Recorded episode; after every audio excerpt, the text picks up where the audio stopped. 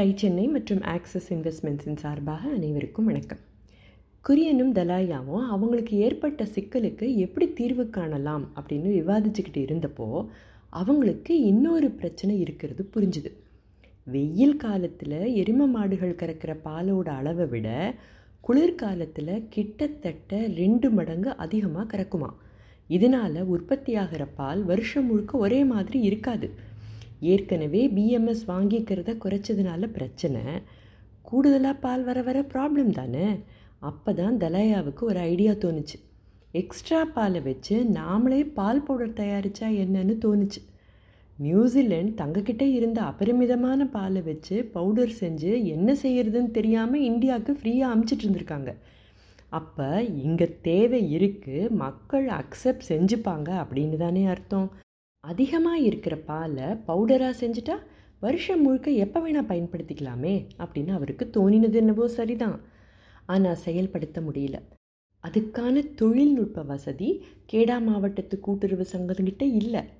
ஆரம்ப காலங்களில் ஏதாவது புது ஐடியா சொன்னால் போதுமான அளவுக்கு பணம் இல்லை அப்புறம் பார்த்துக்கலாம் அப்படின்னு சொல்ல முட்டுக்கட்டைகள் எல்லாம் போய் இப்போ பணம் இருந்தது. ஆனால் செலவு செய்ய முடியாதபடி இன்னொரு பிரச்சனை. யோசிச்சு பாருங்க. குரியன் ஃபேஸ் பண்ணின பிரச்சனைகள் ஒன்று இல்லை ரெண்டு இல்லை ஏகப்பட்ட பிரச்சனைகள். தொழில்நுட்பம் வேணும். மேற்கத்திய நாடுகளில் அதுவும் முக்கியமாக யூரோப்பில் வேணுங்கிற தொழில்நுட்பம் ரொம்ப நல்லாவே முன்னேறிக்கிட்டு தான் இருந்தது. ஆனால் அங்கே பசுமாட்டோட பாலில் தான் பால் பவுடர் செஞ்சுட்டு இருந்திருக்காங்க. எரும மாட்டு பாலில் யாரும் பவுடர் செஞ்சதே கிடையாது. கேடா மாவட்டத்து கிராமவாசிகள் பெரும்பாலானவங்க கிட்ட எரும மாடுகள் தான் இருந்தது. எங்கே போகிறது தொழில்நுட்பத்துக்கு? குறியென்னும் தலாயாவும் நம்பிக்கை இழக்கலை. அங்கே எங்கே கொஞ்சம் மாற்றங்களை இருக்கிற தொழில்நுட்பத்தில் ஏற்படுத்தினா செஞ்சிடலான்னு நம்பினாங்க. ரிசர்ச்சை தொடங்கினார் தலாயா. கம்மியான அளவில் செய்ய முற்பட்டப்போ ஓரளவு வெற்றியும் கிடைச்சிது. இது போதாதா குரியனுக்கு பெருசாக கனவு காண? புது எந்திரங்கள் பெரிய தொழிற்சாலை எல்லாம் தேவைப்படும். அதுக்கு பத்து லட்சம் வரை தேவைப்படலான்னு சொன்னார் குரியன். கேடா மாவட்டத்து கூட்டுறவு சங்கத்தினருக்கு இவங்க ரெண்டு பேர் மேலேயும் ஏகப்பட்ட நம்பிக்கை. ஒரு நிமிஷம் கூட தயங்காமல் சரின்னு சொன்னாங்க.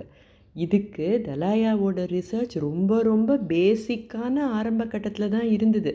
இந்த பத்து லட்சம் ரூபாயும் ஏழை கிராமவாசிகளோட பணம் தங்க ரெண்டு பேர் மேலே இருக்கிற நம்பிக்கையினால் ஒரு கேள்வி கூட கேட்காம சரின்னு சொல்லியிருக்காங்க. ஸோ இதில் தோல்விங்கிறதே இருக்கக்கூடாது.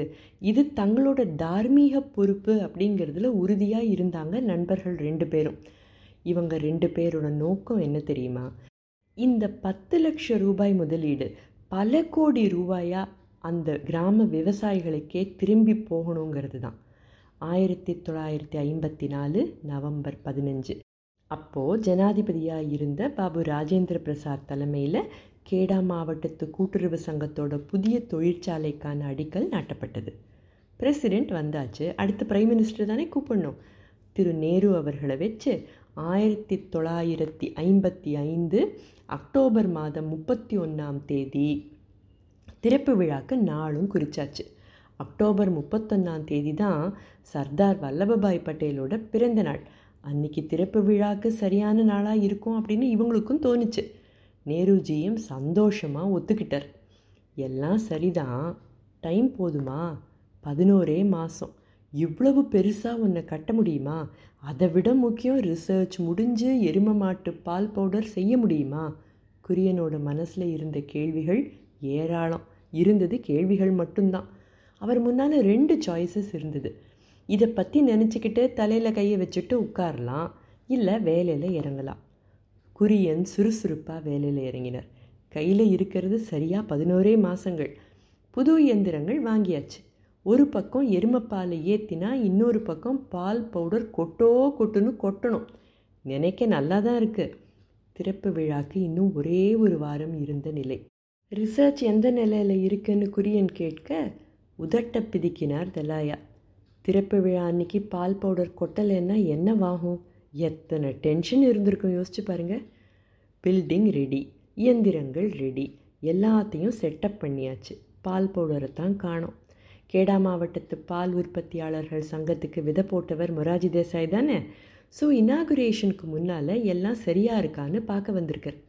அவர் முகத்தில் ஏகப்பட்ட கவலை.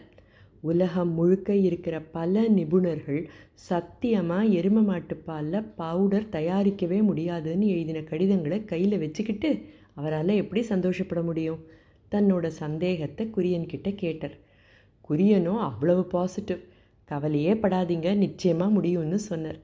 சுற்றி பார்க்க விரும்புகிறேன் அப்படின்னு சொன்னார் முராஜி தேசாய். கூட்டிக்கிட்டு போய் விளக்கினார் குரியன். எந்த குழாய் வழியாக பால் பவுடர் கொட்டோ கொட்டுன்னு கொட்ட போகுது அப்படின்னு சொன்னார் குரியன். மொராஜி தேசாய்க்கு சந்தேகம் தீரலை. மனசில் இருந்த கேள்வியை பட்டுன்னு கேட்டுட்டார். வந்தால் சரி ஆனால் நீங்கள் நினைக்கிற மாதிரி கொட்டலைன்னா? நியாயமான கேள்வி தானே கவலையே படாதீங்க. பிளான் பி ஒன்று வச்சுருக்கேன் அப்படின்னு சொன்னார் குரியன். அது என்ன பிளான் பி பால் பவுடர் கொட்டுச்சா இல்லையா? இதை பற்றி அடுத்த பகுதியில் பார்க்கலாமா? பிஸ்னஸ் கதை கேட்க எங்களுடன் தொடர்ந்து இணைந்திருங்கள். அதுவரை டை சென்னை மற்றும் ஆக்சிஸ் இன்வெஸ்ட்மெண்ட்ஸின் சார்பாக அனைவருக்கும் வணக்கம்.